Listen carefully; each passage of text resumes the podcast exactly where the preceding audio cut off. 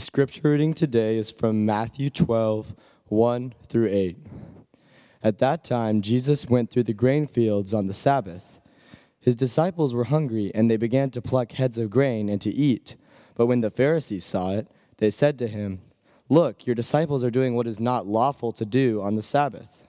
He said to them, Have you not read what David did when he was hungry, and those who were with him, how he entered the house of God and ate the bread of the presence?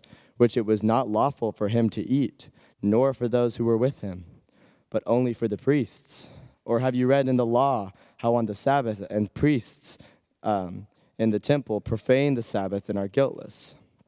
I tell you, something greater than the temple is here. And if you had known what this means, I desire mercy and not sacrifice, you would not have condemned the guiltless. For the Son of Man is Lord of the Sabbath. The word of the Lord.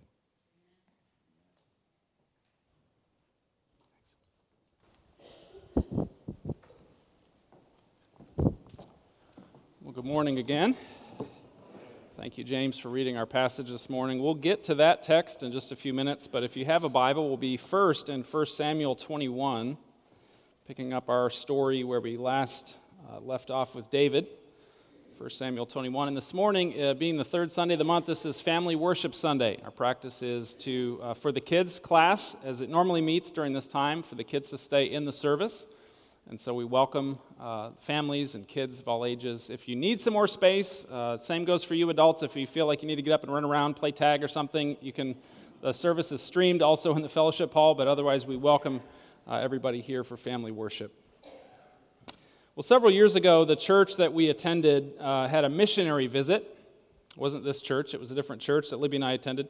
Uh, this missionary that visited, were, they were focused on bringing the gospel to unreached people groups in Africa. And they shared a video, sort of a report, like missionaries often do, to show, share what God had been doing in their ministry, what had been happening since they last uh, visited and gave an update. Well, on this video, testimony after testimony of people sharing that had never before heard the gospel that were coming to Jesus, they were putting their faith in Christ uh, as their Savior. It was really exciting. This video showed new believers singing praise to God for the first time. They were celebrating uh, this newfound life in Christ. It was awesome. God's work among that people group, that previously unreached people group, was evident. It was so exciting. One would think this church that we were attending, everybody would have been really excited about that report to see how their giving was making an impact in the world for Christ. One would think that everybody in that room, their reaction to this missionary report would be joy and excitement. Well, we'd be wrong if we were to assume that. Uh, let me back up and give just a little bit of context about this church. A group of well meaning people who definitely loved Jesus and loved God's word, so why wouldn't they be excited? About people coming to Jesus? Well, uh, they had a few blind spots, as we all do, uh, when it comes to our way of seeing things. In an attempt to be as faithful as possible about obeying God's word, they added some rules that weren't quite in Scripture, uh, just to be safe, maybe even to please God more. Rules about the kind of clothes you wear, the kind of places you go, uh, the kind of music you listen to the pastor taught that any music with a beat, with a drum beat, was worldly and should be avoided. Uh, sorry, Mark, I don't know if you're in here. Yeah, I'm glad, maybe glad he didn't hear that.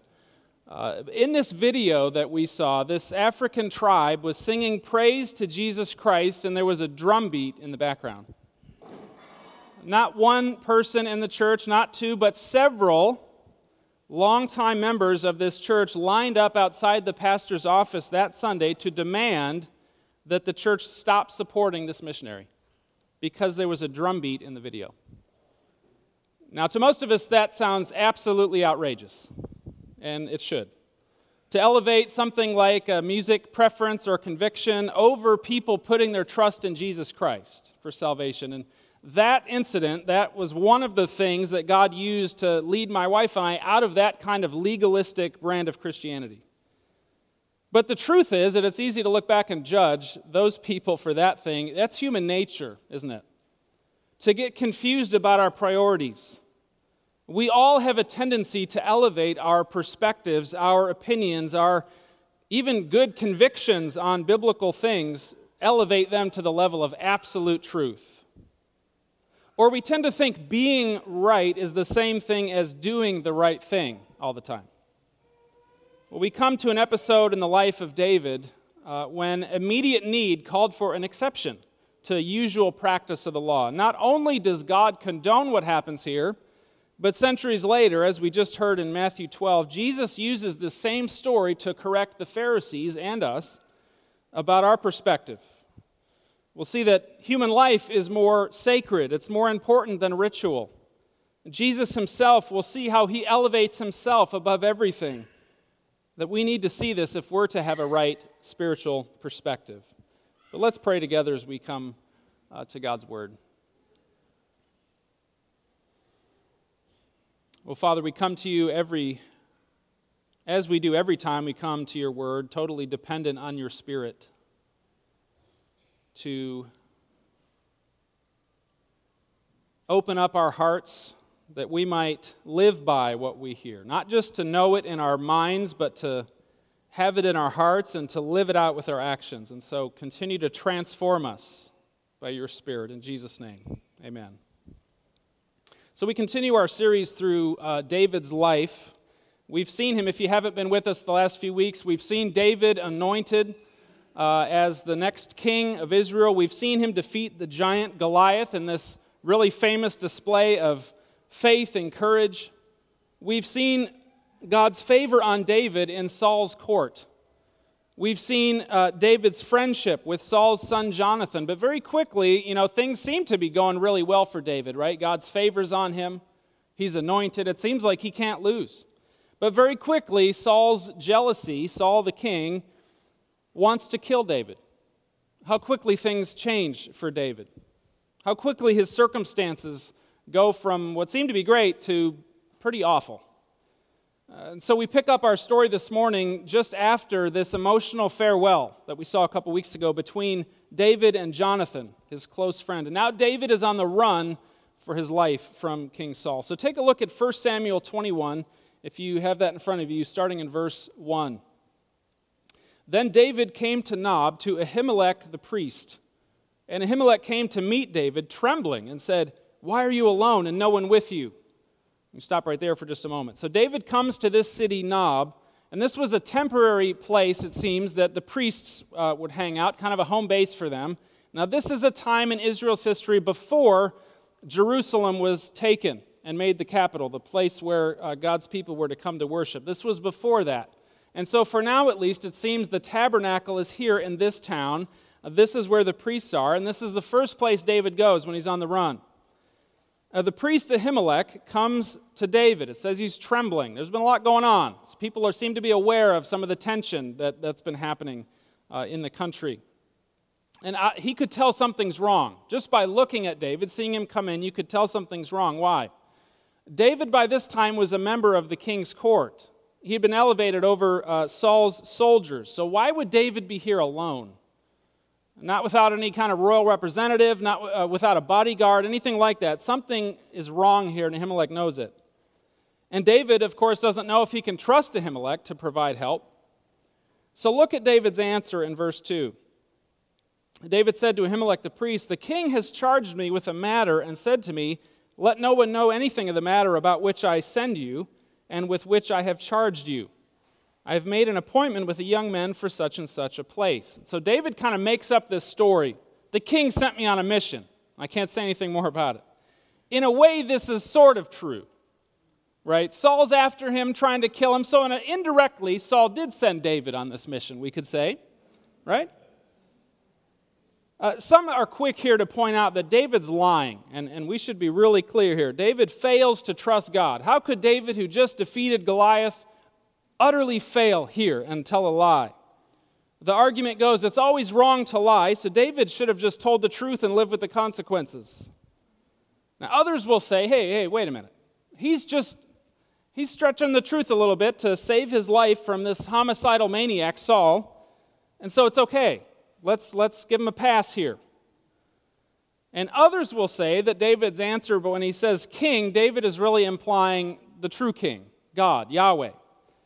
uh, Israel's ultimate king. If you've ever seen the TV show The Chosen, there's a, actually an episode that shows this scene of David coming to Ahimelech, and that's how the show interprets this passage, uh, how it portrays David. David points up and says, The king sent me on this mission.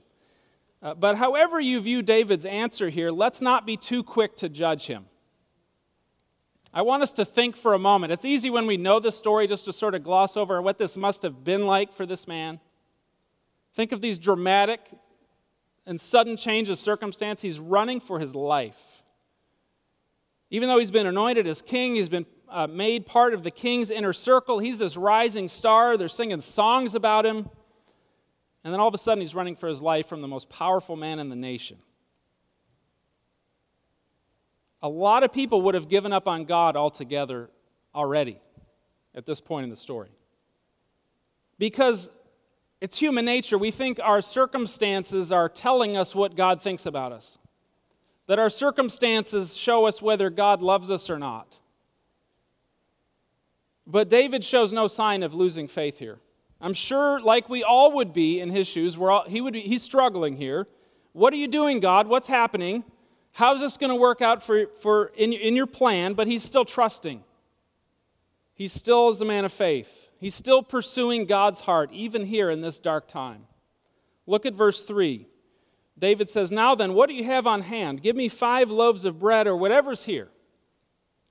David and he seems to have a small band of men with him. They're hungry, they're starving, they're exhausted. Hey, Ahimelech, we'll take some loaves of bread. Please, anything, any food you have on hand, but there's a problem. Verse 4 And the priest answered David, I have no common bread on hand, but there is holy bread, if the young men have kept themselves from women. And so the problem that Ahimelech points out here hey, there's no regular bread, there's no common bread. All that he has here is holy bread. Some of you are like, is this gluten free bread? What's, what's this holy bread that I'm hearing about here? This is the bread of the presence. The bread of the presence. This was kept in the tabernacle as practiced before God, and it would be replaced regularly with, with hot bread. But even that discarded, those discarded loaves of bread were still not to be thrown away. They were not to be eaten by anybody but the Levitical priests. This was part of their portion, according to Leviticus 24. Now, David knew that. Ahimelech certainly knew that very well. But notice Ahimelech's response. He doesn't say, Hey, have you read Leviticus? Who do you think you are? Because from the time of Moses onward, God's people knew that certain ceremonial laws could be broken in cases of emergency, especially to save life or to provide immediate need. It's a principle known as pikuach nefesh. Try to say that five times fast. That's Hebrew for saving a life. Now, there's cases even of Moses making these exceptions. And so this was understood by the Jews then, it's understood by Jews today. And so Ahimelech here makes a judgment call. As a priest, he had the right to interpret and apply uh, the principles of the law, and he does that here. David and his men are starving, and so Ahimelech decides hey, you can eat the bread as long as you observe some of these ritual uh, cleanness laws as the priests would do who eat this bread. Verse 5 And David answered the priest, Truly, women have been kept from us, as always when I go out on an expedition. The vessels of the young men are holy, even when it is an ordinary journey. How much more today will their vessels be holy? So the priest gave him the holy bread. For there was no bread there but the bread of the presence, which is removed from before the Lord to be replaced by hot bread on the day it is taken away you could say here, technically, the law was broken. The Mosaic law was broken here. David and Ahimelech broke the law, God's law. But they're guiltless here. Because even in the Old Testament, this principle is true. Life is more important than bread, even holy bread. Compassion and mercy take precedence over ritual when there is human need. And this is seen later in the prophets over and over as God's people go astray. They're still going through the motions of their sacrifices and their worship, and yet their hearts are far from God. As God says through, Hosea, I desire steadfast love and not sacrifice, the knowledge of God rather than burnt offerings. God is the one who prescribed these offerings, these sacrifices, these rituals, but so they're, they're not wrong. They're wrong if they take precedence over a right heart before God. And so that's an incredibly dangerous place to be spiritually. Israel in Scripture was often there. We're not exempt from that today as God's people. We're so good at deceiving ourselves because we can tell ourselves, hey, we're checking the boxes, right? Maybe it's a, a, legalistic set of rules we follow, like I used to do. Many of us have a background like that. We can tell ourselves we're pleasing God by following all the rules, by being good boys and girls. Or it could be really good, clear things in Scripture, right? Gathering uh, in worship with your church family, reading your Bible, giving faithfully, the things God commands us to do. Even those good things, those commands, obeying doesn't take the place of a right heart, a heart before God. The heart that we're focusing on in this series, a heart pursuing God's heart. And so now, with this scene of David and Ahimelech in our minds, let's turn now, if you, if you have it in front of you, Matthew 12. Matthew 12, the passage we heard James read in our scripture reading. This is clearly connected to our passage in 1 Samuel because Jesus references, references this story. The gospel writers thought this was important enough to include in Matthew, Mark, and Luke. We're just going to consider it in Matthew. But Matthew 12, starting in verse 1. At that time, Jesus went through the grain fields on the Sabbath. His disciples were hungry, and they began to pluck heads of grain and to eat. But when the Pharisees saw it, they said to him, Look, your disciples are doing what is not lawful to do on the Sabbath. So, for context, first they had just got done reprimanding Jesus for healing someone on the Sabbath, which is always amazing to me. They don't recognize the miracle, they get hung up on the infraction. And now they confront Jesus for his disciples picking heads of grain on the Sabbath as they walked along the road. Now, if you know your Old Testament, God's people were commanded not to work on the Sabbath, right? That's one of the Ten Commandments, pretty clear. But just to be safe, the Pharisees added all sorts of more rules and regulations on top of God's teaching about Sabbath. So they added 39 categories of work that were forbidden on the Sabbath. 39. Uh, picking heads of grain was simply, if you've never seen this or done this before, it's just picking the top off a head of grain. They would rub it together and they pop it in their mouth and eat it. Pretty simple. But in the Pharisees' mind, they were, they were reaping the grain just by plucking the head off the top of grain. They, they were winnowing the grain by rubbing it in their hands. They were threshing the grain because some chaff would have come off as they rubbed it together. And they were preparing a meal because they popped it in their mouth. So, at least four, according to the Pharisees' interpretation, at least four violations of Sabbath the disciples are, are doing here, at least four. Someone who claimed to be the Messiah, who's performing miracles right in front of their eyes, and they're going, wait a minute, wait a minute, wait a minute. You ever know anybody like that? You're in violation of code 31 C. Or specifically, you're in violation of Mishnah Shabbat 7.2. So focused on the letter of the law, they're missing their own Messiah. He's standing right in front of them. He's giving them signs and wonders. He's reading from their scriptures to say, This is me that Isaiah is talking about. And now we heard the text read a few minutes ago, and so, for the rest of this passage, I want us to, to hear it and see it from a clip of the same episode from the TV show The Chosen I mentioned uh, a moment ago. This is from an episode in season two that, like I said, includes this scene of David, David and Ahimelech. So, check it out sometime if you've never seen it. But I'm going to go, I'm going to show this clip from Matthew 12 of this scene. Now, for context, the one who's talking here and the one who first eats the head of grain is Peter. All right, take a look.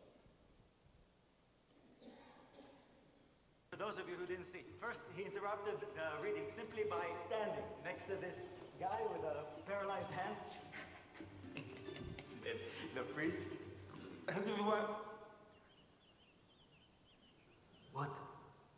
Reaping or harvesting on Shabbat. Oh, yes.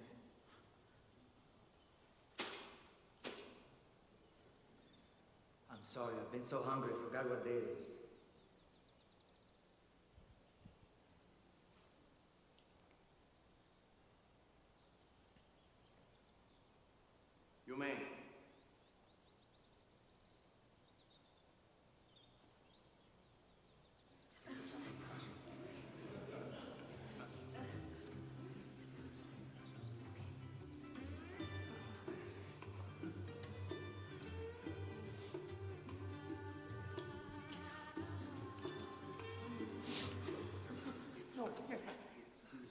Out of the way! You have made mockery of our little synagogue and of Torah. You will tell us your name, your lineage, your. First you, and now your disciples, are doing what is not lawful to do on the Sabbath. Have you not read what David did when he was in need and was hungry? He entered the house of God in the time of Ahimelech, the priest, and ate the bread of the presence which was not lawful for him to eat, but only for the priests. You would compare yourself to David. It was an emergency. Or have you not read in the law how on Shabbat the priests in the temple profane the Sabbath, but are guiltless? That's for Levites. Are you a Levite of priestly lineage? Listen carefully. Something greater than the temple is here. And if you had known what this means, I desire mercy, not sacrifice. You would not have condemned the guiltless.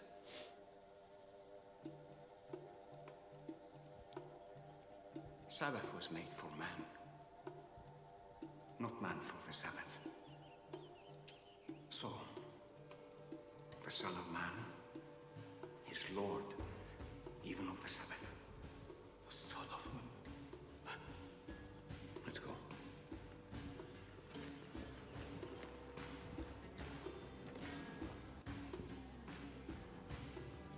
That title, Son of Man, seems to upset a lot of people.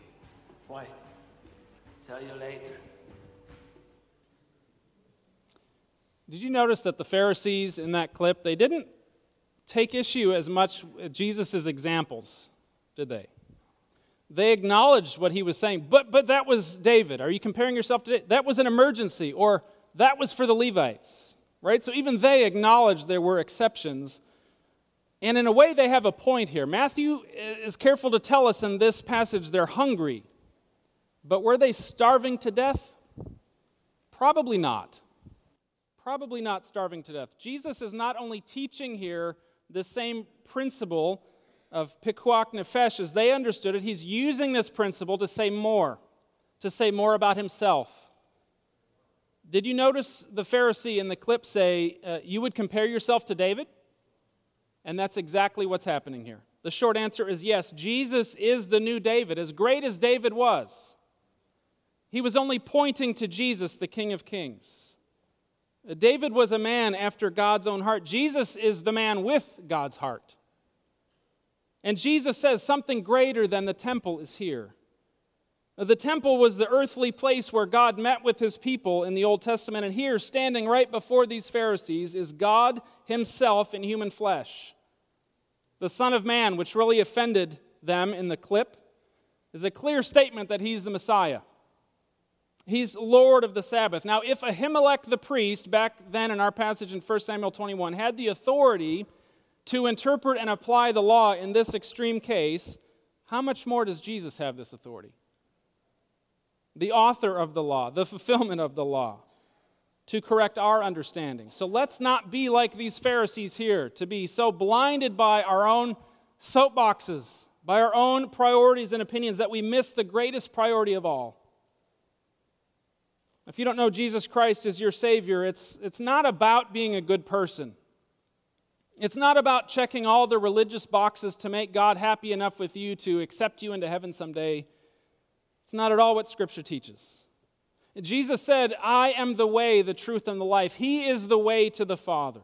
Through Jesus Christ, we are forgiven of our sin. Through Jesus, we are reconciled to the Father. He gives us His life, His nephesh.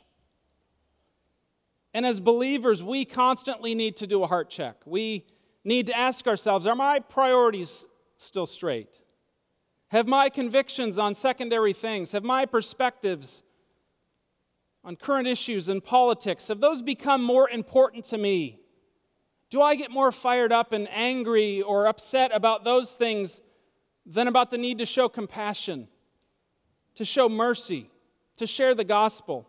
Is being right about everything, like the Pharisees, more important to me than doing the right thing to help my neighbor? See, Jesus is Lord of it all. He's Lord of everything, and that includes our beliefs, our convictions, our practices. He is the priority, must be the priority in all of it. Knowing Him, serving Him, loving Him, sharing His life with those around us. He is the Lord of our hearts. This is key to having a heart like David, a heart that pursues God's heart. Growing as disciples is us giving our hearts more and more to God, giving more and more of our heart to Christ. So notice the disciples were not starving that day. But Jesus was making a point that they were starving in a sense, in a spiritual sense, as we all are. We all have a deep human need that takes precedence really over anything else, over Sabbath rules, and that's the human need for Him. The need for Jesus, the bread of life, the spread of His kingdom in our broken world. And so, if you don't know Jesus Christ, your greatest need is Jesus. If you do know Jesus, your greatest need is Jesus. More of Jesus, to be closer and closer to Jesus. We can be like David here. Pursuing God's heart is our greatest priority. Let's pray together. Our Father, we thank you for these two passages of Scripture and these principles of priorities of compassion and mercy and your love for humanity. And so, Father, we thank you for the way that David, even in this text, and he didn't even realize it at the time, but the way that he points us to Jesus. Thank you for the way that Jesus opens our eyes even more to this story, to its meaning, to see him elevated above all things in our lives. Our greatest need to receive Jesus, the bread of life. So, Father, would you plant this truth deep in our hearts this morning that wherever we are, we would all grow in our love for you, our longing for you. It's in the name of Jesus we pray. Amen.